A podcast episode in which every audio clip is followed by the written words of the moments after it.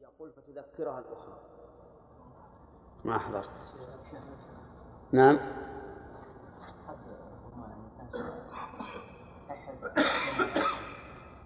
ها؟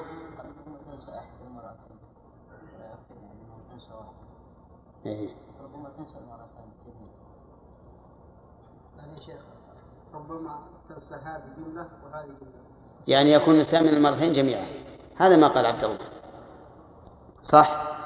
يعني أن تضل إحداهما فتذكرها الأخرى معناه أن الإنسان وقع من واحدة فإذا قال أن تضل إحداهما فتذكر إحداهما الأخرى صار معناه أنه قد يكون النسيان من المرأتين جميعا وهو كذلك.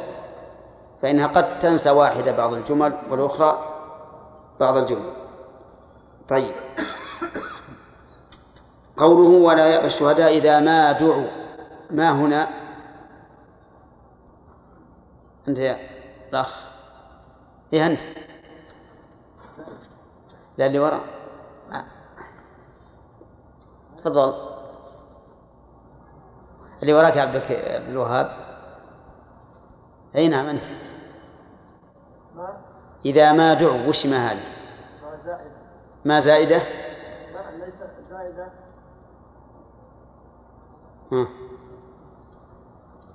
ما دليلك على أنها زائدة؟ آه، ليس لها يعني معنى في هذا في هذا الموضوع. لكن ما هو الدليل الذي الذي يبنى على قاعدة معروفة عند عند النحويين؟ لأن المعنى إذا دعوا هذا المعنى صح لكن نريد دليلا مبنيا على قاعدة نحوية. اصبروا يا جماعة سبحان الله. ها. يلا مصطفى. إي نعم. اصبر اصبر. لماذا؟ اعطنا القاعدة وبعدين استشهدها من البيت. هي لأنها وقعت بعد بعد إذا لأنها وقعت بعد إذا. كذا. ويا طالبا خذ فائدة ما بعد إذا زائدة. خذها أنت أخ. طيب. يا طالبا خذ فائدة ما بعد إذا زائدة. كذا؟ طيب هذه الحروف الزائدات في القرآن الكريم هل هي زائدة لفظا ومعنى أو لفظا فقط؟ نعم. لفظا ومعنى لفظا ومعنى يعني زائدة المعنى زيادة المبنى يفيد زيادة المعنى. إيه. وزائدة في الإعراب. إيه. إذا يختلف زائدة معنى. عن زائدة لفظة. زائدة لفظة يعني في الإعراب. لكن زائدة معنى أنها تزيد المعنى. كذا ولا لا؟ إذا نقول هي زائدة زائدة. كذا؟ زائدة زائدة. زائدة من حيث الإعراب زائدة من حيث المعنى. أي أنها تزيد في المعنى أما في الإعراب فلا فلا تزيد. لأنها لو حذفت استقام الكلام. طيب قوله إذا ما دعوا لماذا بناها للمجهول؟ نعم. قد يكون الداعي لهم صاحب الحق وقد يكون وقد يكون الحاكم. إذا ما دعوا لأن قد يدعوهم صاحب الحق ليشهدوا له أو من عليه الحق إذا ادعي عليه زيادة. أو الحاكم. إذا تحاكم الخصمان عنده دعا الشهود. فلهذا جاءت مبنية للمجهول. طيب. قوله لا تسأموا أن تكتبوا يا حجاج. وش معنى تسأموا؟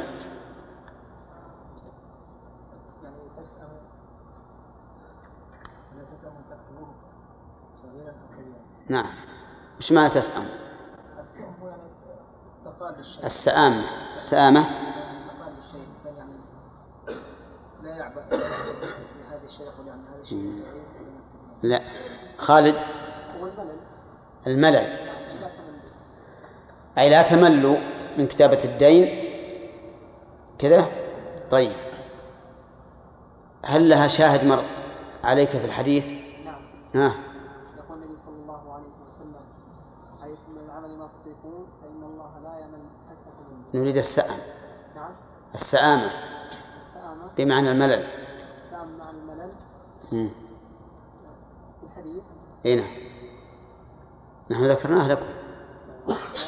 طلال؟ نعم لما قيل ابن ابن مسعود رضي الله عنه يذكر الصحابة. اليوم قال إن رسول الله صلى الله عليه وسلم كان يتحولنا بالموعظه مخافة السآمة علينا. نعم. مخافة السآمة علينا. طيب. ها؟ أي طيب. ما هو؟ يقول شاهد سيأتي تكاليف الحياة الحياة الحياة ومن يعيش 80 حولا. لا أمانة يسأل سيمت تكاليف الحياة ومن يعش ثمانية حول لا أبالك يسأم أي نعم. طيب. أظن إلى هنا. بعد. قال صغيرا أو كبيرا إلى أجله. لما بدأ لماذا بدأ بالصغير؟ وما نوع هذا الانتقال عند البيانيين؟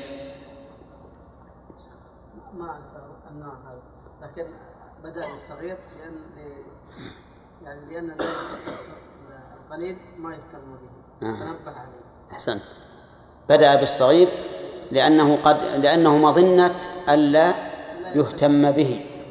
أحسنت. أما عند البيانيين فيقول هذا انتقال من الأدنى إلى الأعلى. كذا؟ طيب. نظير هذا أن يبدأ بالشيء خوف التهاون به قوله تعالى من بعد وصية يوصى بها أو دين. أيهما الذي يبدأ به؟ الدين. لكن بدأ قدم الوصية لئلا يستهان بها. طيب. ذكرنا أن هذا الحكم أي الكتابة علله الله تعالى بثلاث علل. قلها يا أخي ما حضرت؟ إيش نشوف اللي ما أخذ من قبل شاكر. ثلاثة أقصد عند الله وأقوى من الشهادة وأدنى تفعل أحسن أحسن. طيب ماذا يفيد تعليل هذا الحكم بهذه العلل الثلاث؟ يلا وليد.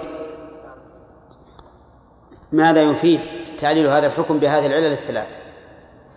بيان سمو الشريعة وإطمئنان المكلف. وأهمية هذا العمل. طيب. ها؟ أي طيب. آه، أقول يراد بهذا بيان العناية بهذا الحكم. ولهذا علله الله تعالى بثلاث علل. أنا ذكرت لكم أنني لا أعلم شيئا علل بثلاث علل وأنتم أوردتم عدة أمثلة عللت بثلاث علل. إذن يكون النفي السابق لا عمل عليه. أن قد يوجد شيء قد يوجد شيء علل بثلاث علل. نعم. أي نعم نعم. حتى ساعتي طيب. الآن تقدم الساعة. طيب. نبدأ بالدرس الجديد الآن. أخذنا الفوائد إن شاء الله نخليه لكملنا الآية. قال الله تعالى إلا أن تكون تجارة حاضرة تديرونها بينكم. أولا في هذه الجملة إلا أن تكون تجارة قراءتان إلا أن تكون تجارة حاضرة. وقراءة الثانية بالرفع. إلا أن تكون تجارة حاضرة تديرونها بينكم. طيب. على الأول إلا أن تكون تجارة حاضرة. أين اسم كان اسم كان مستتر. تقدير إلا أن تكون الصفقة تجارة حاضرة إلى آخره. وتكون تديرونها بينكم الجملة صفة ثانية لتجارة. والصفة الأولى حاضرة. أما على قراءة الرفع إلا أن تكون تجارة حاضرة تديرونها فإن تجارة. اسم اسم تكون. وحاضر الصفة. نعم وتديرونها. الجملة خبر كان. طيب. يقول الله تعالى إلا أن تكون تجارة حاضرة أو إلا أن تكون تجارة حاضرة تديرونها بينكم فليس عليكم جناح أن لا تكتبوها. تجارة. التجارة هي كل صفقة يراد بها الربح فهي تجارة. كل صفقة يراد بها الربح فهي تجارة. واضح؟ تشمل البيع والشراء. وتشمل كذلك عقود الإيجارات. ولهذا سمى الله تعالى الإيمان والجهاد في سبيله سماه الله تجارة. يا أيها الذين آمنوا هل أدلكم على تجارة تنجيكم من عذاب أليم؟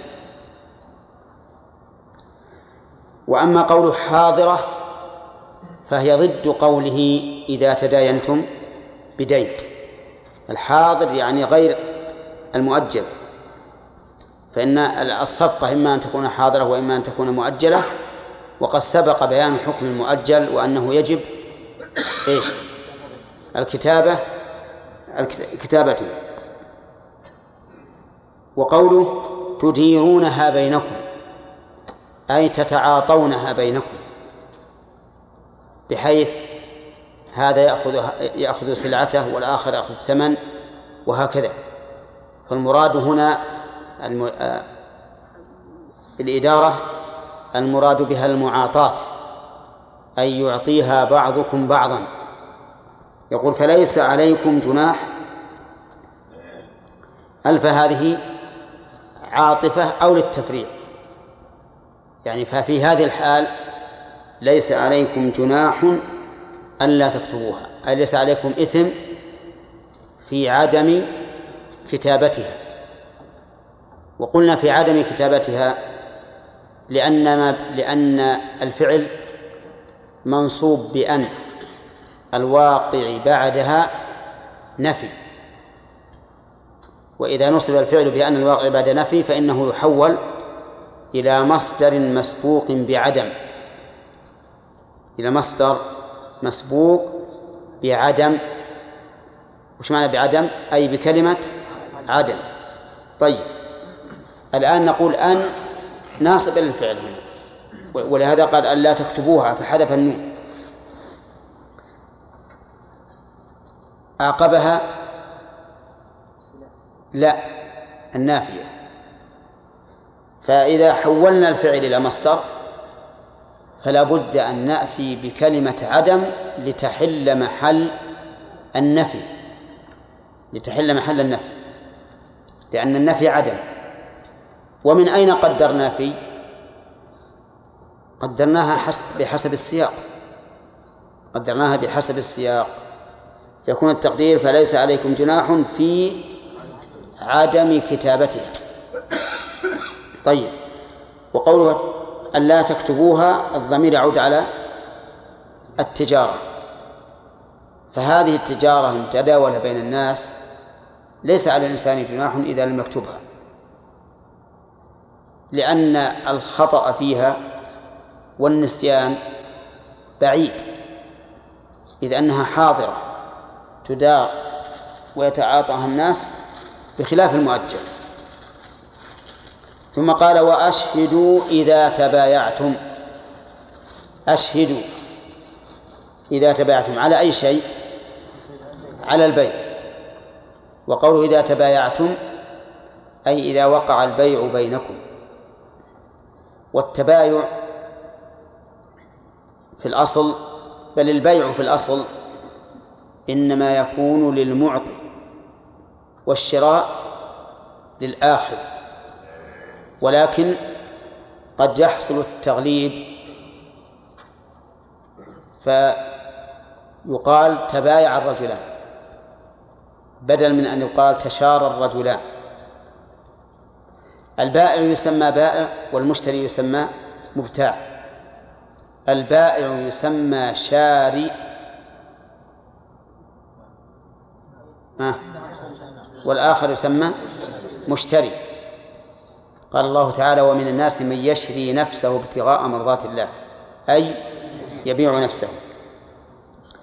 أشهدوا إذا تبايعتم. يعني إذا باع بعضكم على بعض فأشهدوا.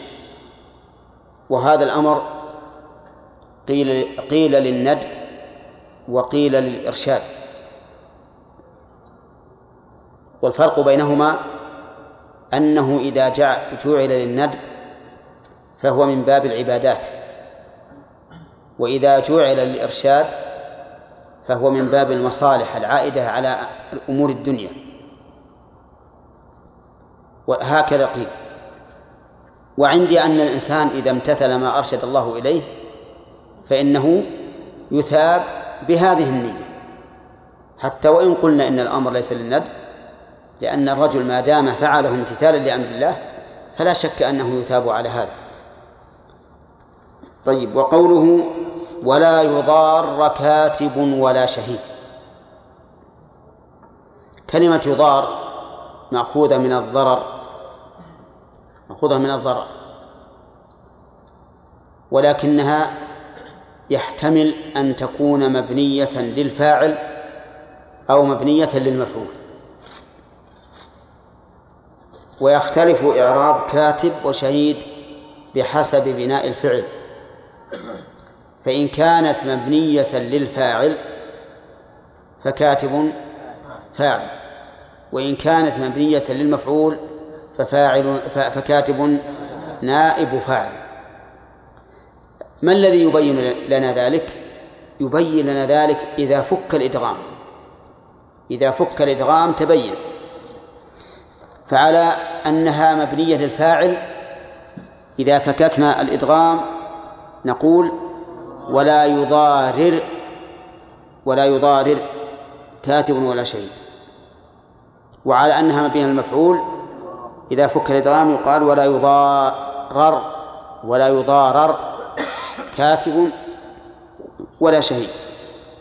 مثل يشارك ويشارك يشارك فاعل يشارك مفعول. طيب. ومثل أيضا مختار مختار. هل هي مبنية للفاعل ولا للمفعول؟ ها؟ تصلح لهذا وهذا. كذا. إن كانت للفاعل فهي مختارر إن كانت المفعول فهي مختارر أي نعم. طيب. ومثلها ما سبق لنا.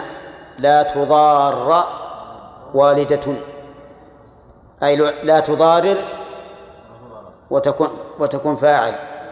ولا تضارر فتكون نائب فاعل. طيب. وهذا من بلاغة القرآن.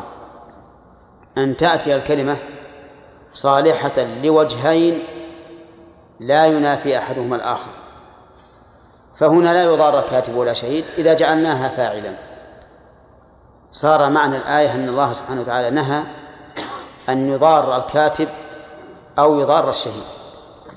يعني أن أن يعمل عملا يضر المكتوب له أو عليه. هذا إذا كان فاعلا. كذا؟ وكذلك نقول في الشاهد أن يعمل الشاهد عملا يكون فيه ضرر على المشهود له أو عليه. أما إذا جعلناها نائب فاعل فنقول لا يجوز للمكتوب له أو عليه أن يضار الكاتب ولا يجوز للمشهود له أو عليه أن يضار الشهيد. فإذا قلت كيف مضارة الكاتب؟ مضارة الكاتب إما مضارة حسية أو مضارة معنوية. المضارة الحسية أن يملل الطالب إذا طلب منه أن يكتب يملله أو يتكره لما يجب عليه من الانقياد إلى الكتابة. فيقول تعال اكتب. يقعد يحبرش بالقلم ويحك الريشه وينظفه ويبي حبر وعيل يمشي وما أشبه ذلك. ربما يمل الطالب وينصرف. كذا هذه مضارة حسية. المضارة المعنوية أن يخل بشيء يختل به الحكم.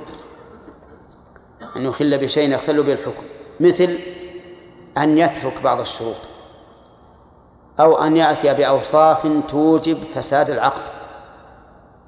أو ما أشبه ذلك. هذه لا شك أنها مضارة. لكنها مضارة معنوية لأن المكتوب له قد لا يعرف هذه الأمور. والكاتب هو الذي يعرف. كذا أما في الشهادة في الشهادة فيطلب من الشهيد أن يشهد ويتحمل. يقول طيب روح هذه أجل أمك يذهب يبقى عشر دقائق عشرين دقيقة ثلاثين دقيقة يأتي إليه يلا تعال اشهد. يقول انتظر هذا يجي تقدم وأنا وراءك. ويتقدم وهو وراءه كما يقول ويبقى نص ساعة ساعة إلا ربع فيرجع إليه فيقول تقدم هذا وراك. وكل ما جاء تقدم هذا وراك. أذن الظهر. قال ما نبي نصلي قبل. صلى الظهر قال جاء الغداء. نعم. انتهى الغداء قال جاء النوم. طيب. على كل حال هذه مضارة حسية ولا معنوية؟ حسية. يمكن يكون من الشاهد مضرة معنوية؟ يمكن. يزيد في شهادته أو ينقص. أما مضارتنا نحن للكاتب فأن نأتيه في وقت لا يناسب أن نأتيه فيه. مثل نأتيه الساعة الواحدة من الليل. يعني بعد منتصف الليل بساعة قرأنا عليه الباب. وش عندك؟ قال مش اكتب بيني وبين فلان. فيه مضارة؟ أي نعم. أو بعد أن قدم الغداء أو العشاء جينا نقول أو في شدة حر أو شدة برد أو مطر أو غير ذلك. هذه فيه مضارة.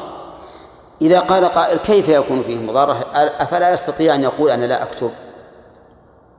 قلنا نعم يستطيع أن يقول أنا لا أكتب وهو معذور. لكن قد يلحقه حرجا في ذلك. هو بنفسه يفكر أنا أخطأت أنا ما امتثلت أمر الله تعالى في قوله ولا يأبى كاتب أن يكتب كما علمه الله فليكتب. أنا أخطأت ربما إني خالفت قول الله تعالى ولا يأبى الشهداء إذا ما دعوا. وحينئذ يقع في نفسه شيء من الحرج والقلق. هذا نوع مضار هذا إذا جعلنا أن الكاتب والشهيد على أنها نائب فاعل. قال الله تعالى وإن تفعلوا فإنه فسوق بكم. إن تفعلوا أي يضار الكاتب أو الشهيد على الوجهين فإنه فسوق بكم فإنه أي الفعل. من أين عرفنا أنه الفعل؟ من قوله وإن تفعلوا لأن الفعل متضمن للمعنى الذي هو المصدر وللزمن. إذن وإن تفعلوا فإنه أي فعل أي فعلكم. فإذا قال قائل ما سبق كلمة فعل؟ نقول لكنه مفهوم من كلمة إن تفعلوا. ونظير ذلك قوله تعالى اعدلوا هو أقرب للتقوى. هو إيش؟ أي العدل المفهوم من كلمة اعدلوا. فهنا نقول فإنه أي الفعل المفهوم من كلمة تفعلوا. وقوله فسوق بكم أي خروج بكم عن الصراط المستقيم وعن طاعة الله. وأصل الفسق في اللغة الخروج. ومنه قولهم فسقت الثمرة إذا خرجت من قشرها. فيكون الفسق الخروج عن الطاعة. وإنما كان هذا فسق فسوقا بمن فعل لأنه خروج عن طاعة الله عز وجل. ثم قال واتقوا الله. اتقوا الله سبق عدة مرات أن التقوى اتخاذ وقاية من عذاب الله. ويكون ذلك ضلال نعم. لكن بماذا يكون اتخاذ الوقاية؟ بماذا يكون؟ ها إيش بعد؟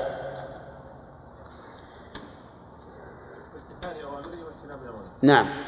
اتخاذ وقاية من عذاب الله بفعل أوامره واجتناب نواهيه. كذا؟ وقال بعض العلماء التقوى أن تعمل بطاعة الله على نور من الله ترجو ثواب الله وأن تترك ما نهى الله على نور من الله تخشى عقاب الله. وقال بعضهم في ذلك معنى ثالثا. نعم. ألا يراك حيث نهاك ولا يفقدك حيث أمرك. نعم. الذنوب الذنوب. واعمل كما فوق الشوك يحذر ما يرى. لا تحقرن صغيرة إن الجبال من الحسن أي نعم. هذا هذه منظومة. خل الذنوب صغيرها وكبيرها ذاك التقى واعمل كماش فوق أرض الشوك يحذر ما يرى. لا تحقرن صغيرة إن الجبال من الحصى. نعم. طيب. لكن المعنى الأول أجمع. اتخاذ وقاية من عذاب الله بفعل أوامره واجتناب نواهيه. ثم قال ويعلمكم الله. الواو هنا للاستئناف. ولا يصح أن تكون معطوفة على التقوى بل مستأنفة. يعني اتقوا الله بفعل ما كل بفعل كل ما سبق. ثم بين أن كل ما سبق من الإرشادات والتوجيهات كلها تعليم من الله عز وجل. ويعلمكم الله. وإنما قلنا ذلك حذرا من أناس ادعوا العلم اللدني بسبب تقواهم كما زعموا وهم الصوفية الذين قالوا إن رؤساءهم يأخذون العلم من الله مباشرة بدون وحي. لأنهم اتقوا الله. والله يقول اتقوا الله ويعلمكم الله. نعم. وهذا لا شك أنه خطأ وخطل وكفر بالرسالة. الذي يدعي أنه يتلقى من الله تعليمات غير تعليمات الرسول صلى الله عليه وسلم كافر برسالة الرسول صلى الله عليه وسلم. لكنهم يقولون التقوى عندنا والله يقول اتقوا الله ويعلمكم الله. وهو أيضا من الناحية من الناحية المعنوية. ليس بصواب يعني هو خطأ من الناحية العقدية وخطأ من الناحية النحوية والعربية لأنه لا يعطف الخبر على الإنشاء. واتقوا الله إنشاء ويعلمكم الله خبر. وخطأ من ناحية ثالثة المعنوية الخطأ المعنوي وهو أنه لا تقوى إلا بعلم. فالعلم سابق على التقوى لأنك إذا لم يكن لديك علم فماذا تتقي؟ إلا أن يدعي مدعي أن قوله يعلمكم الله أي زيادة على ما عندكم. فإن فإن ادعى هذه الدعوة منع ذلك الوجهان السابقان. طيب. وهنا قال ويعلمكم الله فأظهر وقال واتقوا الله فأظهر. وقال والله بكل شيء عليم فأظهر. ولو كان في غير القرآن وقيل واتقوا الله ويعلمكم وهو بكل شيء عليم. يستقيم الكلام؟ يستقيم. لكن الله تعالى أظهر في موضع الإضمار في هذه الجمل ليتبين أن كل جملة مستقلة عما عما قبلها وهو كذلك. فكل جملة مستقلة فالخطاب في اتقوا الله لنا والتقوى من عملنا والتعليم في قوله يعلمكم الله من الله عز وجل وهو لنا من الله لنا والتقوى منا لله. والله بكل شيء عليم هذا لله وحده. والله بكل شيء عليم فيما يتعلق بأفعالنا وبأفعاله. وقوله والله بكل شيء عليم يشمل كل ما في السماء والأرض. كما قال الله تعالى إن الله لا يخفى عليه شيء في الأرض ولا في السماء. فعلم الله تعالى واسع شامل للصغير والكبير والدقيق والجليل وشامل للمستقبل والحاضر والماضي وشامل لما يتعلق بفعله وفعل مخلوقاته وشامل للواجب والجائز والمستحيل. كذا لعموم قوله بكل شيء. فمن تعلقه بالواجب يا غانم مثال لتعلقه بالواجب. كيف؟ وش معنى إن الله موجود؟ وش معنى إن الله موجود؟ لأنه يريد مثالا ذكر الله فيه العلم وهو مما يتعلق بالواجب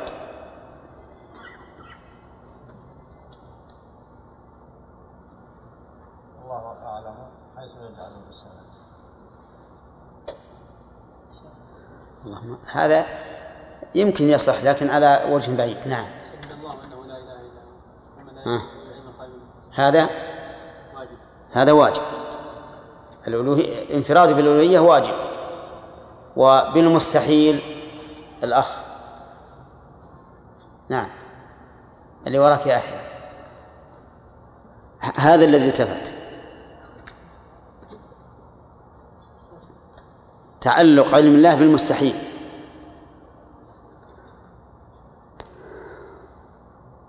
طيب. نعم يا. ها. سمع الله الذين قالوا ان الله فقير ونحن اغنياء ما الأجر غير هذا. لأنه قال ما قالوا قد وقع هذا. لو كان فيهما آلهة إلا الله لفسدتا فأخبر عن شيء ممتنع مترتب على شيء ممتنع. طيب في ال- بالممكن عبد الرحمن.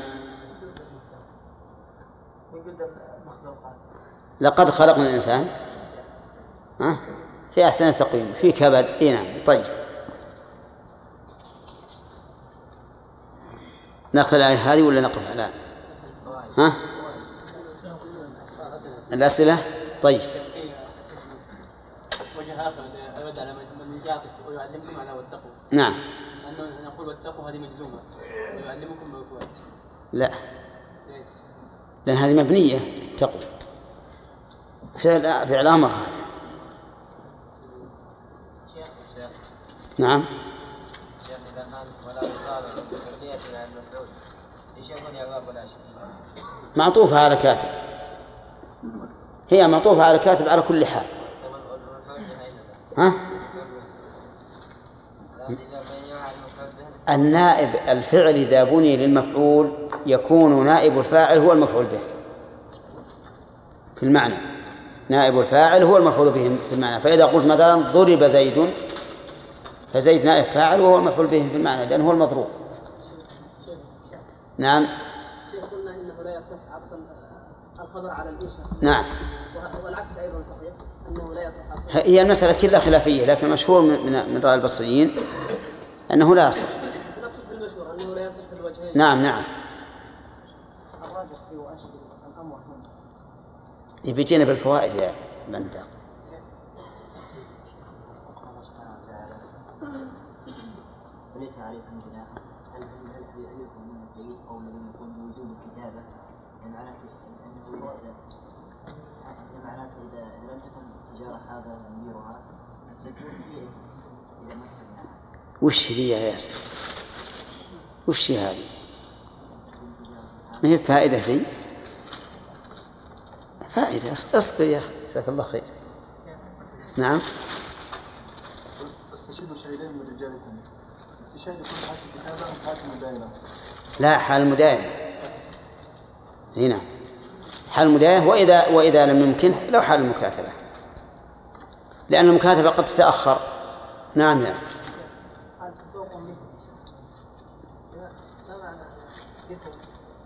ها طيب. ألبى هنا بمعنى في. بمعنى في. أي فسوق فيكم. نعم. قول الله تعالى إن تتقوا يجعل لكم يا أيها الذين آمنوا إن تتقوا الله نعم يعني هل في علاقة في واتقوا الله ويعلم- ويعلمكم الله؟ لا على قول الصحيح ما فيها. لكن الآيات التي أشرت إليها تدل على أن الإنسان إذا اتقى الله سبحانه وتعالى جعل له فرقانا بين الحق والباطل والصدق والكذب. إي نعم. نعم محمد ذكر يا شيخ شيخ الاسلام انه انه منزله التقوى قد تصل يعني إلى إيش؟ قد منزله التقوى قد تصل العبد إلى أنه يعني في بعض الأمور التي لم يأتي الشرع بادله عليها. بها لا لا. يعني أن الله يفتح عليه. لا لكنه من أدلة الشرع. إيه من أدلة الشرع معلوم. يعني قد يلقي الله سبحانه وتعالى في في في ذهن الإنسان من الفهم ما لا يحصل لغيره. وق... و... نعم وقد يوفق الإنسان. يقول قولا فيشهد له الحق. مثل لو فرض أني أنا مثلا في تأملي قلت هذا حرام وأنا ما عندي فيه نص. ثم إني اطلعت على نص يحرمه. هذا ربما يقع. مثل ما حصل لعمر بن الخطاب رضي الله عنه حيث وافق الله في عدة مسائل. نعم الوهاب هذا يأتي إن شاء الله بالفوائد.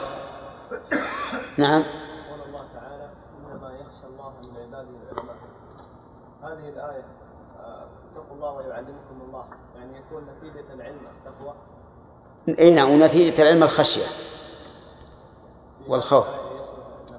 اي لكن بس ماذا؟ إحنا قلنا إن هذه الجمل كل واحدة مستقلة عن الأخرى. ولهذا أظهر قال يعلمكم الله. ثم قال والله بكل شيء عليم. شيخ ما يكون هذا؟ يعني يشهد لهذا المعنى؟ قول قول عبد الله بن مسعود رضي الله عنه قال الحسن مستحسن الناس يقصد به الصحابة أنهم يعني من تقوى الله سبحانه وتعالى. يعني الحسن الذي يعني قال ما رآه المسلمون حسنا حسنا فهو حسن. نعم. معنى ما يدل هذا عليه أن الله سبحانه وتعالى يعني يوفق العبد هذا. هذا هذا يدل على الإجماع. أن المسلمين إذا أجمعوا على شيء بأن هذا حسن صار حسنا.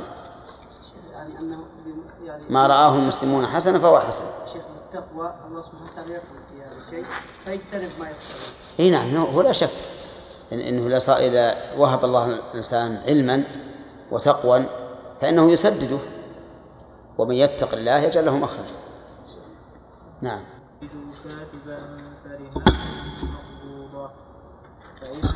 بعضكم بعضا فليؤدي الذي اؤتمن أمانته وليتق الله ربه ولا تكتموا الشهادة ومن يكتمها فإنه آثم قلبه والله بما تعملون عليم. أعوذ بالله من الشيطان الرجيم. قال الله تعالى وإن كنتم على سفر ولم تجدوا كاتبا فرهان مقبولة. ها؟ إيه حتى نكمل هذا. يقول الله تعالى وإن كنتم على سفر أي مسافرين. كقوله تعالى في آيات الصيام ومن كان مريضا أو على سفر. وأتى بكلمة على لتحقق هذا الأمر وهو السفر لأن على تدل على الاستعلاء فكأنه متمكن من السفر كالراكب على الرحل. قال ولم تجدوا كاتبا يعني يكتب بينكم وهذا كما سبق في الآية التي قبلها يحتاج إليه فيما إذا تداينا بدين إلى أجل مسمى. يعني إذن يكون معناها إن كنتم على سفر وتداينتم بدين إلى أجل مسمى ولم تجدوا كاتبا فرهان مقبوضة. فرهان مقبوضة قوله فرهان فيها قراءتان القراءة الأولى رهان والقراءة الثانية رهن فرهن مقبوضة. ولهذا لم تكتب بالألف من أجل أن تصلح للقراءتين. وقول فرهن أي فعليكم رهن أو فالوثيقة رهن أو رهان. فعلى هذا تكون إما مبتدأ خبر محذوف وإما خبر مبتدأ محذوف أي فالوثيقة رهن والجملة في محل جزم على أنها جواب الشرط وقرنت بالفاء لأنها جملة اسمية. وإذا كان جواب الشرط جملة اسمية فإنه يقترن بالفاء وجوبا. ولا تحذف إلا شذوذا أو اضطرارا. ومن حذفها قول الشاعر من يفعل الحسنات الله يشكرها ولم يقل فالله يشكرها لكن هذا على سبيل الضرورة أو الندرة والشذوذ. وقول فرهان مقبوضة الرهان جمع رهن والرهن في اللغة الحبس ومنه قوله تعالى كل نفس بما كسبت رهينة أي محبوسة بما عملت. ولكنه في الاصطلاح في اصطلاح الفقهاء توثقة دين بعين توثقة دين بعين يمكن استيفاؤه أو بعضه منها أو من بعضها. هذا الرهن في الاصطلاح. توثيقة دين بعين. يمكن استيفاؤه أو بعضه منها أو من بعضها. مثال ذلك زيد مدين بعمر زيد مدين لعمر بعشرة آلاف ريال. فأرهنه سيارة تساوي عشرين ريالا عشرين ألف ريال عشرين ألف ريال. هنا يمكن استيفاء الدين من بعضها. ولا لا؟ إذن لأن الرهن أكثر من الدين. مثال آخر زيد مدين لعمر بعشرين ألف ريال بعشرين ألف ريال أرهنه سيارة تساوي عشرة آلاف ريال. إذن يمكن استيفاء بعضه منها لأن الدين أكثر من الرهن. الدين أكثر من الرهن. فإذا كان الدين مساوي للرهن كما لو كان دينه عشرة آلاف ريال فأرهنه سيارة تساوي عشرة آلاف ريال فهنا يمكن استيفاء الدين كله من كل من كل الرهن طيب هذا إذن الرهن في اللغة الحبس وفي الش... وفي الاصطلاح توثيقة دين بعين. يمكن استيفاؤه أو بعضه منها أو من بعضها. طيب السفر إن كنتم على سفر. السفر مفارقة الوطن. هذا السفر. وبعضهم قال مفارقة محل الإقامة لأن الإنسان قد لا يستوطن ولكن يقيم دائما. فهو فهذا هو السفر المفارقة قد تكون طويلة ويسمى سفرا طويلا وقد تكون قصيرة ويسمى سفرا قصيرا. وهنا نقيده بالسفر الذي يعدم فيه الكاتب غالبا. الذي يعدم فيه الكاتب غالبا وإن كان غير غير بعيد. نعم. قال فرهان مقبوضة. مقبوضة. من يقبضها؟ يقبضها من يتوثق بها وهو الطالب. يقبضها الطالب. من أين يقبضها؟ من المطلوب الذي هو الراهن. والطالب الذي قبض الرهن يسمى مرتهنا. فهنا راهن ومرتهن ورهن. الرهن العين والراهن معطي الرهن والمرتهن آخذ الرهن. طيب وممكن يقول رابع مرهون به مرهون به. فعليه تكون أركان الرهن أربعة. طيب مقبوضة ولم يبين الله سبحانه وتعالى كيف القبض فيرجع في ذلك إلى العرف. والعرف يقتضي أن القبض معناه أن يكون الشيء في قبضة الإنسان وتحت يده. وليس أن يعده أو يزنه ويبقى عند غيره بل يكون في قبضته وتحت يده. فإن أمن بعضكم بعضا فليؤدي الذي اؤتمن أمانته. إن أمن يعني اتخذه أمينا. إن أمنه يعني اتخذه أمينا. بمعنى أنه وثق منه وأنه لن ينكر ولن يبخس ولن يغير. وهذا يوجد في الناس ولا لا؟ يوجد. يوجد في الناس من إذا عملته أمنت منه ووثقت منه غاية الثقة. فإذا أمنته فهنا مؤتمن ومؤتمن.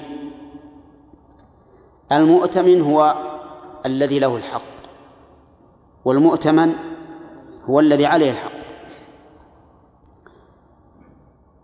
ماذا نوجهه إلى المؤتمن؟ إذا أمن بعضنا بعضا. ماذا نوجهه إلى المؤتمن؟ نقول لا حرج عليك ألا تكتب وألا تشهد وألا ترهن وألا ترهن. اقلب الشريط. لا حرج عليك. نعم.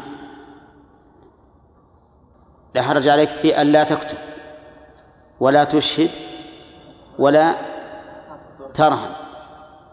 لأنك أمنت صاحبه ووثقت منه. وأصل الكتابة والإشهاد والارتهان من أجل حفظ الحق. وإذا أمن الإنسان صاحبه فإن ثقته به هي حفظه في الواقع. وعلى هذا فتكون الآية هذه مقيدة لكل ما سبق ويكون وجوب الكتابة والإشهاد والرهان حيث لا يأتمن بعضنا بعضا فإن ائتمن بعضنا بعضا فلا حاجة لأن المقصود هو التوثقة هذا الذي ذهب إليه أكثر المفسرين. وبعضهم قال إن هذه قاعدة عامة لا تختص في هذا الباب. والمعنى أنكم متى أتمنتم؟ فعليكم أداء الأمانة. متى متى أتمنتم؟ فعليكم أداء الأمانة بقطع النظر عن هذه الآية. وأنه يدخل فيها ما لو قبض المرتهن الرهن فإن الراهن قد إيش؟ ائتمنه. ائتمنه عليه فليتق الله ربه. ثم قال فل فإن من بعضكم بعضا فليؤدي الذي اؤتمن أمانته. ألف هنا رابطة للجواب جواب الشرط وهو قوله إن أمن. ولماذا جاءت الفاء رابطة؟ مع أن جواب الشرط هنا فعل مضارع. لأنه مقترن بلام الأمر الدالة على الطلب. ومتى كانت الجملة الجزائية طلبية وجب اقتران اقترانها بالفاء. وما أحسن أن ينشدنا أحدكم قول الناظم في هذا في هذا الباب. جمال؟ المؤلف. المؤلف. نعم. أين اسمية طلبية وبجامد وبلن وبقد وبما وبما وبلن وبقد وب- وب- وب- وبس- وب-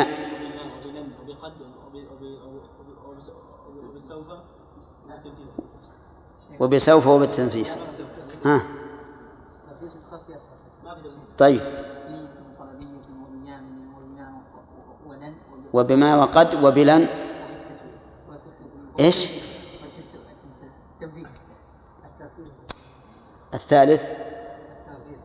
آه، قل قل البيت. وبما وب- وبما ولن وبقد وبالتنفيذ لا وبما وقد وبلن. وبما وقد وبلا وبالتنفيس طيب. تمام. آه هنا المعنى طلبية. طيب. قال فليؤدي الذي ائتمن واللام هنا صارت ساكنة. لماذا؟ لوقوعها بعد الفاء. والأمر أمر تقع ساكنة إذا وقعت بعد الفاء. أو الواو أو ثم. طيب. بخلاف لام التعليل فإنها تكون مكسورة على كل حال. تكون مكسورة على كل حال. ولهذا لا يصح أن نقول مثلا جئت ولتقرأ. مثلا. ما يصح أن نقول جئت ولتقرأ إلا إذا أردنا الطلب الأمر. نعم قال فليؤدي الذي ائتمن أمانته.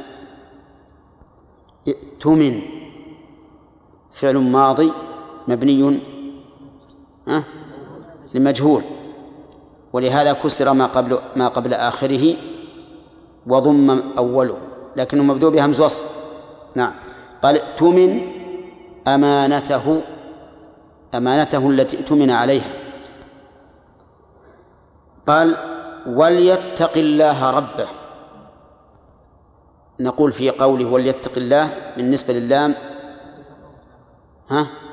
كالأولى. وقوله وليتقي هذه مجزومة بحذف حرف العلة وهي الياء والكسرة قبلها دليل عليها. وقال وليتق الله ربه هنا أردف الاسم الأعظم الله بقوله ربه. تحذيرا من المخالفة لأن الرب هو الخالق المالك المدبر. الخالق المالك المدبر فاخشى هذا الرب الذي هو إلهك أن تخالف تقواه والتقوى اتخاذ وقاية. اتخاذ وقاية وهي في الشرع اتخاذ وقاية من عذاب الله بفعل أوامره واجتناب نواهيه وهذا أجمع ما قيل في حد التقوى وأوضح ما قيل لأنه يذكر فيه الاشتقاق وهي اتخاذ وقاية من عذاب الله بفعل أوامره واجتناب نواهيه طيب وقوله ربه الربوبية هنا ربوبية عامة ولا خاصة؟ ها؟ طيب كيف تكون خاصة مع مع المدين؟ وما وجه الخصوصية؟ ها.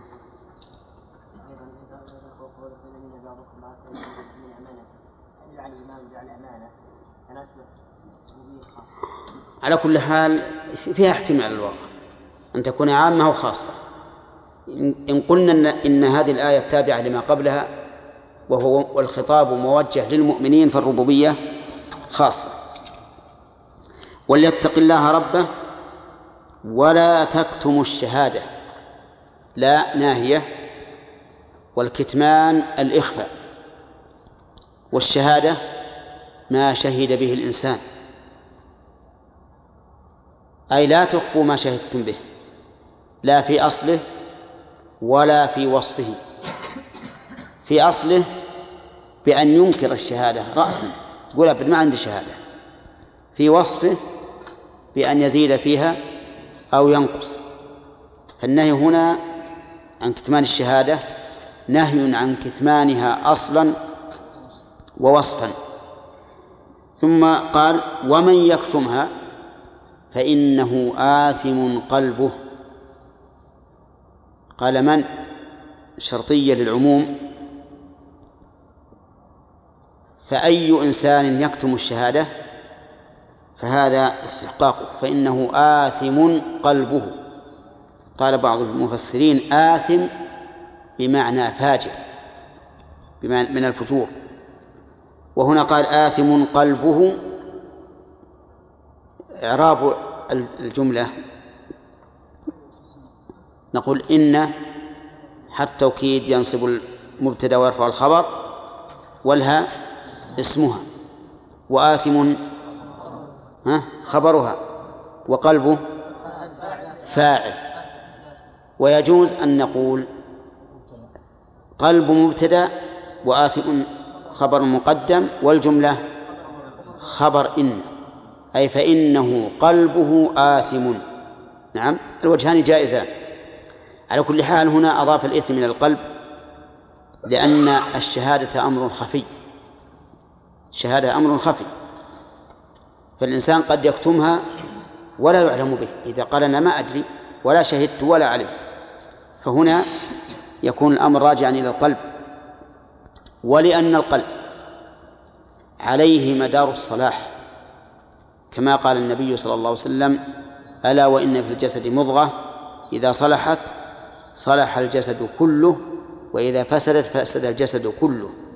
فإثم القلب بكتم الشهادة يؤدي إلى إثم بقية البدن. وإذا فجر القلب والعياذ بالله فجر البدن. فصار إضافة الإثم إلى القلب هنا من وجهين.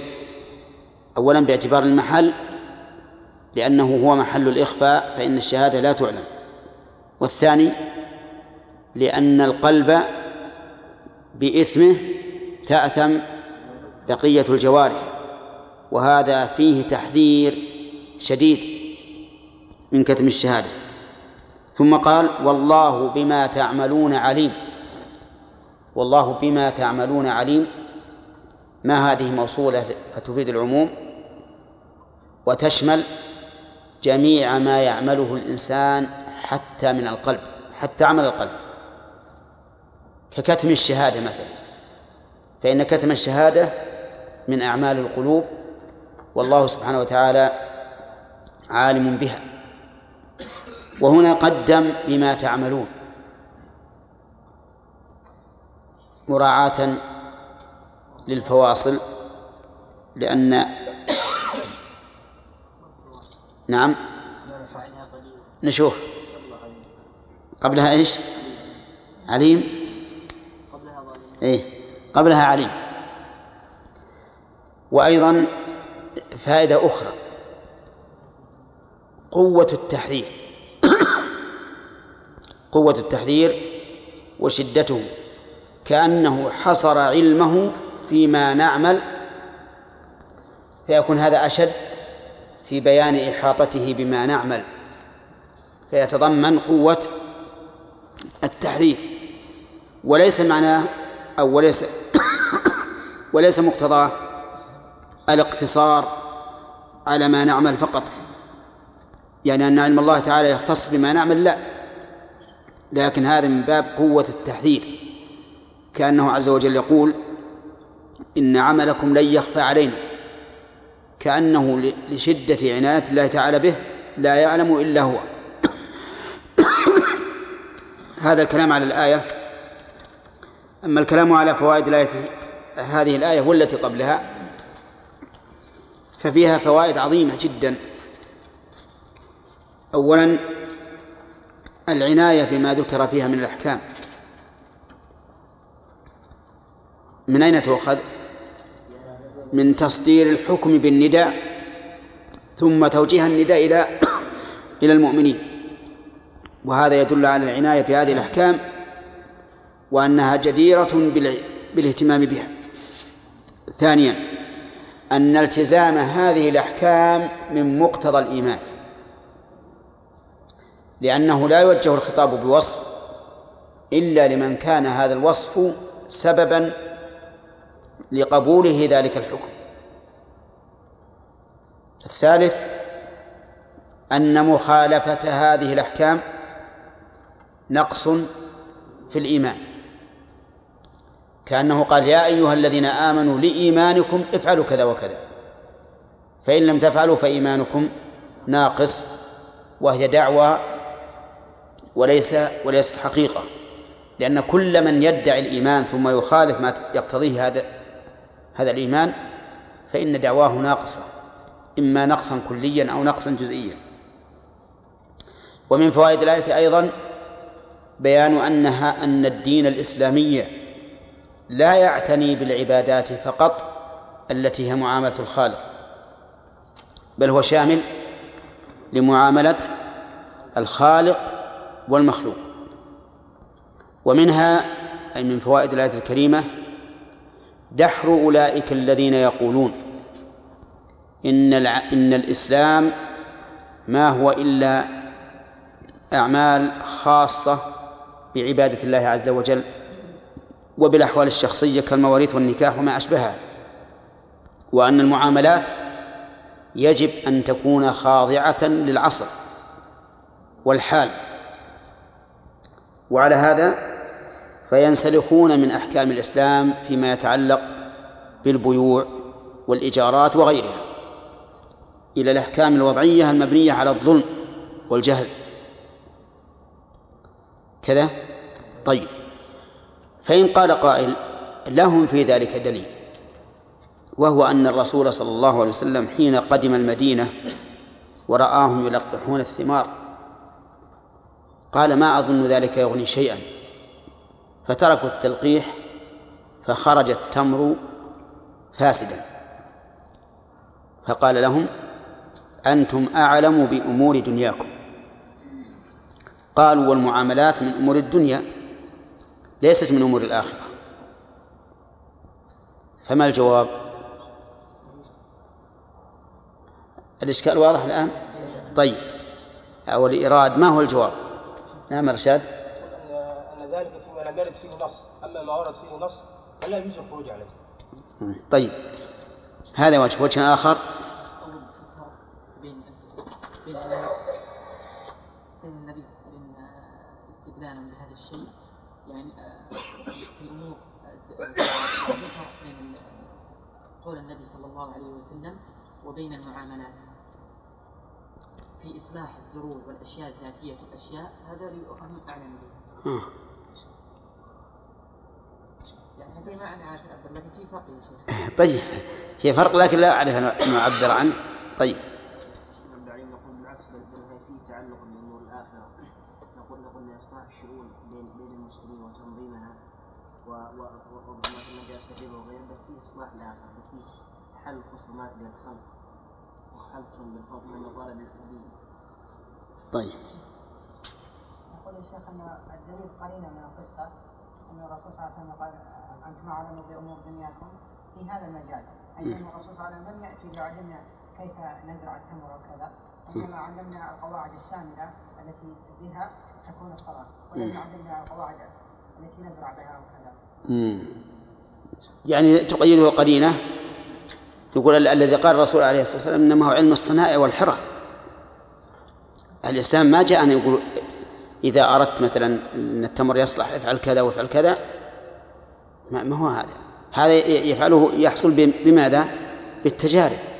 ولا كان نقول لازم ال- ال- الإسلام يعلمنا كيف نصنع السيارات كيف نصنع المسجلات كيف نصنع الراديو كيف نصنع الطوب كيف نصنع كل شيء. هذا يرجع للتجارب. أما الأحكام الحلال والحرام فهذا مرجعه إلى أي شيء؟ إلى إلى الشرع. وإلى الإسلام وقد وفى بكل ما يحتاج الناس إليه. واضح؟ طيب الرسول ما جاء يعلمنا يقول يبغى تنجر الب- الباب الخشب؟ يلا. هات القدوم وهات كذا وهات كذا وجيب المسمار وجيب المخراج. ما هو هذا يعلمنا هذا شيء يرجع إلى إيش؟ إلى التجارب وصناعة الناس. ما هو يرجع إلى إلى الأمور الشرعية لكن إذا قال هذا حلال وهذا حرام هذا الذي يرجع إليه في الشرع. نعم. لا يكون مخالف للشرع. أن يكون في مخالف للشرع. أنتم أعلم بأمور دنياكم لا ما ما يصح هذا. لأن في أشياء ما ما سكت عنها. الشرع وتعرف بالتجارب. طيب ومن فوائد الآية؟ جواز الدين. جواز الدين. لقوله إذا تداينتم بدين.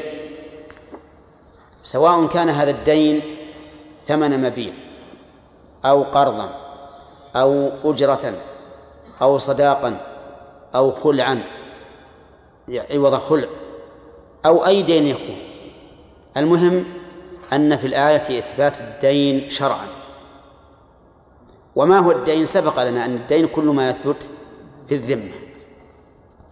ومن فوائدها أن الدين ينقسم إلى قسمين. مؤجل بأجل مسمى وغير مؤجل ومؤجل بأجل مجهول. إلى ثلاثة أقسام. غير مؤجل. ومؤجل بأجل مسمى ومعجل بأجل مجهول. من أين يؤخذ؟ يعني قال بدين إلى أجل مسمى. كل كلمة خذ منها حكم آه قسم. دين غير مؤجل. إلى أجل غير مسمى وإلى أجل مسمى. ثلاثة أقسام. الدين إلى أجل غير مسمى الدين إلى إلى غير أجل هذا جائز. مثل أن أشتري منك هذه السلعة بعشرة ريالات ولا أعطيك العشرة ولا أعينها. هذا جائز ولا لا؟ هذا جائز ولا إشكال فيه. ولك أن تطالبني بمجرد ما ينتهي العقد. تقول أعطني دراهم. الدين إلى أجل غير مسمى لا يصح. مثل أن أقول اشتريت منك هذه السلعة إلى قدوم زيد. إلى قدوم زيد. رحمك الله. هذا لا يجوز. لماذا؟ لأنه مجهول غرر. وقد قال النبي عليه الصلاة والسلام في السلام من أسلف في شيء فليسلف في كيل معلوم ووزن معلوم إلى أجل معلوم. الدين إلى أجل مسمى. جائز ولا لا؟ جائز. بنص الآية إلى أجل مسمى كذا طيب الأجل غير المسمى يكتب ولا ما يكتب؟ لا لا يكتب لأنه غير غير قائم لاغي فاسد بل يهدر ولا يكتب طيب هل تدل الآية على جواز السلم؟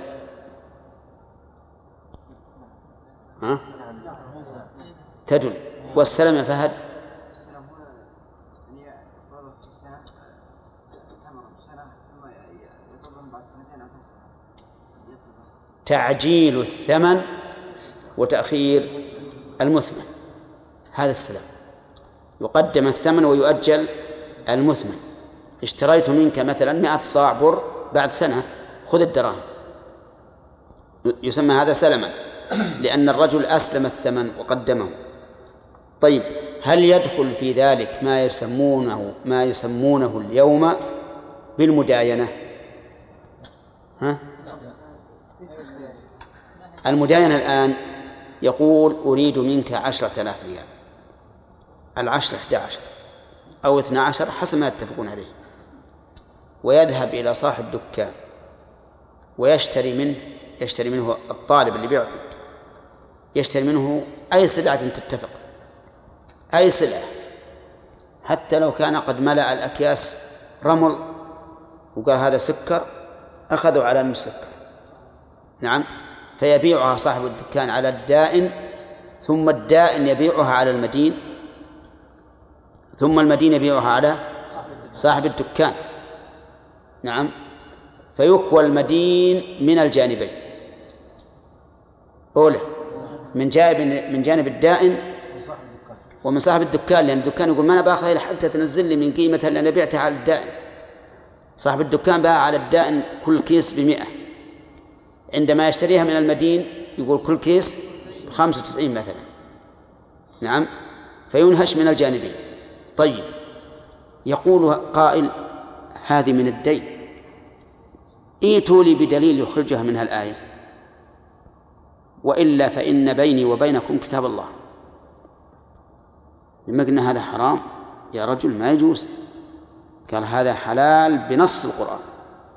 اسمع قال الله تعالى يا أيها الذين آمنوا إذا تداينتم بدين إلى أجل مسمى فاكتبوه. وهنا الأجل مسمى والدين ثابت فلنكتبه بس ما يجوز ما يطيع. هو يقول بدين. أن هذا ليس بدين أها. لأنه دخل فيه بيع وشراء. لأنه صاحب الدائن نفسه اشترى من صاحب الدكان وباع وباع على على المدينة. طيب ما ما هو؟ هو يقول يقول الآية عامة بدين نعم. نقول يا شيخ هذا أصلا ليس بدين لأن الحديث نفى أن يكون يعني العقد ليس صحيح فلا يكون دين لأن لأنه جاء في الحديث الشيخ يقول هذا ربا. إيه. الربا قدمت الآيات اللي تنهى عن أحسنت نعم. هذا هو الصحيح. نقول لو أخذنا الإطلاقات بدون الشر يقيد بعضه بعضا ويبين بعضه بعضا نقول هذا ربا. إذا قال أبدا ماذا بربا؟ أنا بعت سلعة وثبت في في ذمة المشتري دراهم. والمشتري باع على على صاحب الدكان سلعة وأخذ دراهم. وين الربا؟ أنا ما بعت دراهم بدراهم. نقول له إنما الأعمال بالنيات وإنما لكل امرئ ما نوى. والبيع هذا صوري. مو حقيقي. بدليل أن المشتري لا يسأل عن هذا السلعة هي طيبة هي رديئة هي جيدة. ربما تكون هذه الأكياس أكلتها الأرض من أسفل ولا تدرون عنها. ولا لا؟ أي نعم هذا هو الواقع. ولهذا لا تقلب ولا يكاسر حتى المدين المدين لو كان الكيس يساوي بالسوق خمسين وهذا أجره عليه بمئة ها؟ يقبل ولا لا؟ يقبل. يقبل. إذن هل هذا بيع؟ أبدا. هذا ليس بيع. بل هذا بيع صوري كما قال شيخ الإسلام في كتاب إبطال التحليل. قال هذا بيع صوري. ولا يمكن أن يخادع الله عز وجل بمثل هذه الخديعة. ولا يمكن أن يكون الربا الذي عظم الله شأنه وجاء فيه من الوعيد ما لم يأتي في ذنب آخر دون الشرك. لا يمكن أن يكون حلالا بأدنى كلفة. كل واحد يقول يقدر يحلل الربا بمثل هذه وهو جالس. ولهذا لو يعطى صاحب الدكان لو لو لو قال المدين لصاحب الدكان أنا بنقل السلعه باخذها لي. يقول لا يرفض. هذا هو الواقع. وإن كان يقول إحنا ما نخالف لكن لو لو حصل الصدق خالف ولا وافق. اذا نقول هذه الآية المطلقة إذا تداينتم بدين إلى أجل مسمى مقيدة بماذا؟ بالنصوص الأخرى. الدالة على تحريم الربا وعلى تحريم الحيل. ولهذا كل من تحيل على محارم الله إسقاطا للواجب أو فعلا للمحرم ففيه شبه بمن؟ باليهود. شبه باليهود. طيب. من فوائد الآية الكريمة وجوب كتابة الدين إلى أجل مسمى. وجوب كتابة الدين إلى أجل مسمى. وجه الدلالة يا حسين؟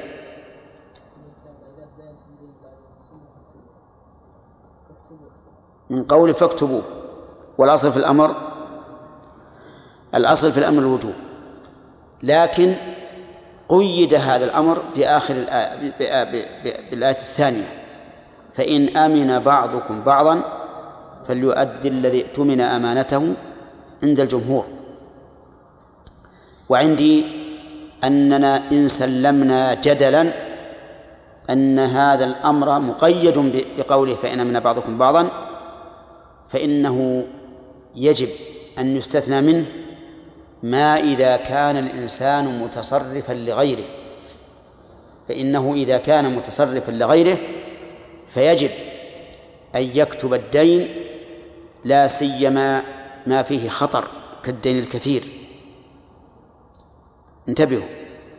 مثل لو كان لو كان وليا على سفيه. لو كان وليا على سفيه. وباع ماله بدين إلى أجل مسمى. والمال هذا خطير كثير.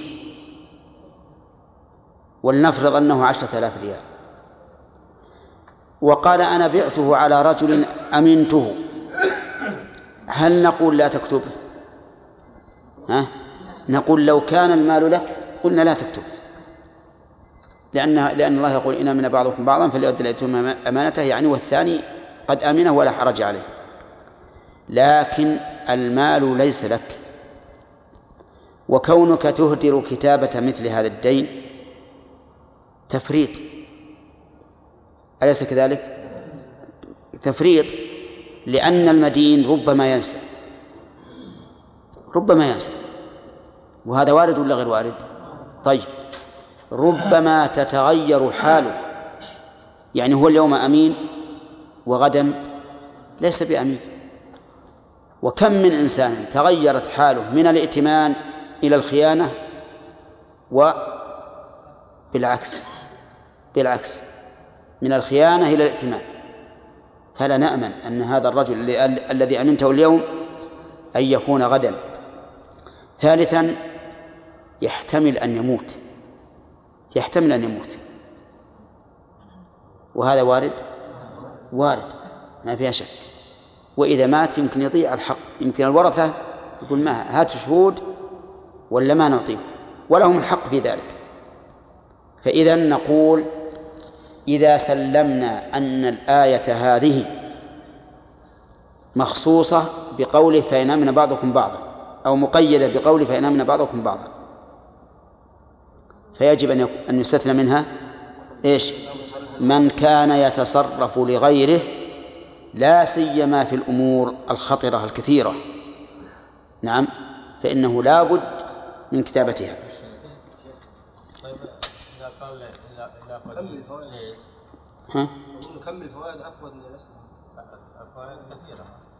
الفوائد تبين ليلة وليلتين ولا يا شيخ مثلا لو قال إلى قدوم زيد.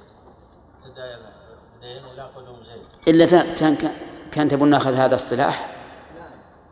ها؟ نعم. طيب. قال إلى ها؟ إلى قدوم زيد. وزيد يعني له معه قلب إيش؟ يعني جالب معه جلب أو شيء يعني ما عنده دراهم.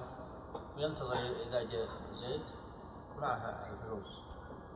قال إلى قدوم زيد. هو يحدد سبع أسبوع أو أسبوعين طيب. ما يجوز هذا. قدوم زيد قد يقدم ولا يصل معه فلوس؟ لا يعني تيقن هذا. طيب وكيف يتيقن؟ جالب معه. طيب. جالب يمكن البعرين تضيع. يمكن تضيع البعرين هذا واقع يا شيخ. أنت إحنا الآن ما, دام في احتمال لكن ما رأيكم لو قال إلى أجل إلى ميسرة حتى يسر الله عليه ها؟ هذا صحيح. هذا صحيح إذا قال إلى ميسرة. ونحن نصححه لا لأن الأجل معلوم لأن الأجل مجهول ما في شك ما ندري متى يسر لكن لأن هذا مقتضى العقد. فإن الرجل الفقير إذا استدان ببيع أو شراء أو غيرها فإن من لازم كونه فقيرا أن لا يطالب حتى حتى يسر ولهذا القول الصحيح أنه يجوز تأجيل التأجيل إلى الميسرة.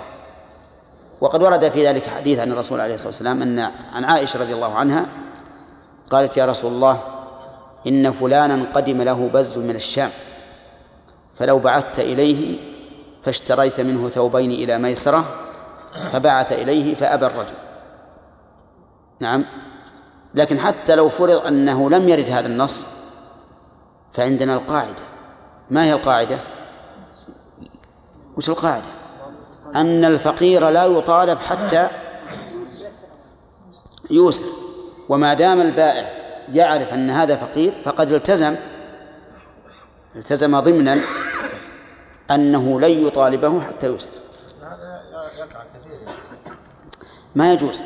العلماء اختلفوا في الحصاد والجذاذ هل يجوز ولا لا؟ أو قدوم الحاج. أما شخص معين لأن الشخص المعين يمكن يعتريه آفات. يمكن ما يجي يمكن يمكن الدراهم. ما أكثر ما تحصل حادث ويموت أما الشيء العام كقدوم الحجاج مثلا أو أو حصاد الزرع. فالمذهب لا يجوز أيضا والصحيح أنه يجوز. نعم. هو أنت خليل أنت اليوم. سبحان الله. نعم. إلا أجل مسمى فاكتبوه وليكتب بينكم كاتب بالعدل ولا يأبى كاتب أن يكتب كما علمه الله فليكتب إلى إلى هذا. أظن وصلنا إلى هذا. بس.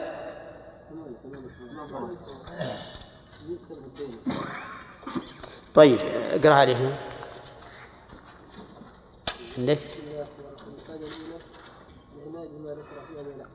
إيش؟ نعم. أن التزام هذه الأحكام من مقتضى الإيمان إيش؟ أن التزام هذه الأحكام نعم. من مقتضى الإيمان أن مخالفة تلك الأحكام نقص في الإيمان بيان أن الدين الإسلامي لا يعتني بالعبادات فقط. نحو أولئك الذين يقولون أن الإسلام ما هو إلا أعمال خاصة. جواز الدين دفع دين بدين وجوب كتابة الدين لا يكون مسمى. هذا هو كيف؟ إن الدين انقسم إلى هذا الأقسام. إلى ثلاثة أقسام إيه. ذكرت الأقسام ولا لا؟ طيب مؤجل غير مؤجل مؤجل بأجل مسمى مؤجل. مؤجل بأجل مجهول. إيه طيب. بسم الله الرحمن الرحيم. وذكرنا عناية ال- الإسلام بالمال. ها؟ ذكرنا عناية الإسلام بالمال. طيب. قال الله تعالى فاكتبوه وليكتب بينكم كاتب بالعدل ولا كاتب يكتب كما علمه الله فليكتب. في هذه الجملة من الآية الأمر بكتابة الدين المؤجل لقوله فاكتبوه. ثم هل هذا الأمر للوجوب؟ أو للندب؟ أو للإرشاد؟ لا شك أن الأصل في, في, الأمر الوجوب. لكن قد يكون فيه قرائن تخرجه عن الوجوب إلى الندب أو الإرشاد. فمن العلماء من قال إنه للندب ومنهم من قال إنه للإرشاد. ولا ولا أعلم أن أحدا قال إنه للوجوب ولكن مقتضى القواعد الشرعية أنه إذا كان الدين للغير بأن كان الدائن وكيلا أو وليا أو ناظرا أو وصيا. فإنه يجب عليه أن يحتاط وأن يكتب ما يحتاج إلى الكتابة كالأمور الخطيرة الكثيرة. والذي يتصرف لغيره كما ذكرنا الآن أربعة وكيل وصي وناظر وولي. والفرق بينهم أن الوكيل من يتصرف لغيره في حال الحياة والوصي من يتصرف لغيره بعد وفاته والناظر من يتصرف في الأوقاف والولي من ولاه الشرع على القاصرين كولي اليتيم والسفيه ونحو ذلك. طيب. فهؤلاء يجب عليهم كتابة الدين خصوصا الدين الذي فيه خطر. لكثرته ولكون المدين غير ثقة ويخشى من إنكاره. أما إذا كان الدين لك فإن الأمر للاستحباب وذلك لأنه يجوز للإنسان أن يسقط هذا الدين ويجوز أن لا, أن لا يثبته أصلا. وما جاز إسقاطه أو إثباته فإنه لا يجب علينا الطريق الموصل الطريق الموصل إلى إثباته لأن الكتابة طريق للإثبات للإثبات. فإذا كان يجوز لي إسقاطه فإن إثباته لا يلزمني وأما القول بأنه الإرشاد فهم يقولون لأن هذه أموال ليست ليست من باب التعبد. وكل شيء ليس من باب التعبد فإنه ليس للوجوب بل هو للإرشاد لأن الإنسان غير متعبد بهذا الشيء. لكن هذا القول فيه نظر يعني كوننا نطرد القاعدة ونقول كل أمر لا يتعلق بعبادة فهو للإرشاد هذا فيه نظر. هنا ومن فوائد الآية الكريمة أنه يجب اختيار الكاتب العدل. لقوله وليكتب بينكم كاتب بالعدل أي ولتختاروا من يكون كاتبا بالعدل لئلا يميل أو يجور. ومن فوائد الآية الكريمة أنه لا بد أن يكون الكاتب محسنا للكتابة بحيث تقرأ كتابته. قوله وليكتب بينكم كاتب بينكم. لأن الكاتب الذي لا يحسن الكتابة بحيث لا يقرأه أحد لو كتب فإنه ليس كاتبا بيننا إذ أننا لا ندري ما يقول لا ندري ما كتب. فلا فلا يكلف بالكتابة شخص لا يقرأ كتابته إلا هو. أولى ليش؟ لأننا عند الحاجة إلى هذه الكتابة. لا نستفيد منها شيئا. طيب من فوائد الآية أنه يجب على الكاتب أن يكتب بالعدل بحيث لا يجحف مع الدائن ولا مع المدين. وما هو العدل؟ العدل هنا ما طابق الشرع فهو عدل وما خالف الشرع فهو غير عدل. لقول الله تعالى وتمت كلمة ربك صدقا وعدلا من فوائد الآية الكريمة أنه لا يشترط تعيين كاتب للناس بشخصه وأن أي كاتب يتصف بالعدل والثقة فكتابته ماضية نافذة من أين يؤخذ؟ من قوله كاتب وهي نكرة لا تفيد التعيين. ومن فوائد الآية الكريمة نهي الكاتب أن يكتب إذا طلب منه ذلك. أه؟ نهيه أن يكتب أو أن لا يكتب. نهيه أن لا يكتب. يعني ينهى أن لا يكتب إذا دعي إلى ذلك. بقوله ولا يأب كاتب أن يكتب كما علمه الله. فيكون الأمر في قوله وليكتب لمن لأصحاب الدين. والنهي في قوله ولا يأب كاتب للكاتب. طيب هذا النهي هل هو للتحريم أو للكراهة. في فيه تفصيل. إذا كان لا يمكن ثبوت هذا الحق إلا بكتابة هذا الكاتب صار النهي للتحريم. كما قلنا بوجوب تحمل الشهادة وأن تحمل الشهادة فرض فرض كفاية.